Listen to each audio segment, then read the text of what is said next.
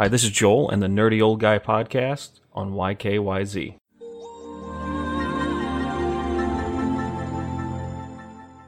As we continue down this review of Final Fantasy VII Remake, I want to make something very, very clear to start.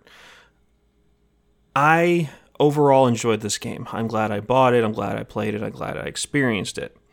Now, my last episode, I discussed a few add ons and stories that kind of extended a little bit. I won't go into too much details to avoid as much spoilers as possible.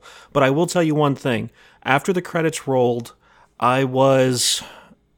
My girlfriend looked at me and said, Are you okay? Because I was just staring at the credits kind of off into outer space. And the thing was, is I was processing everything I took in. I was processing the differences in stories, how they approach some things, how they approach the ending, which I'm going to wait one more week before I say how I would have ended it, that I think would have been much, much better.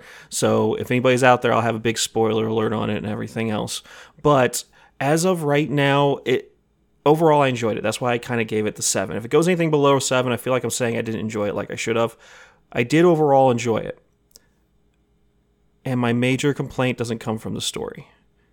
My major complaint comes from the battle system that I'll, I'll recover in my next episode. Recover? Cover. Okay.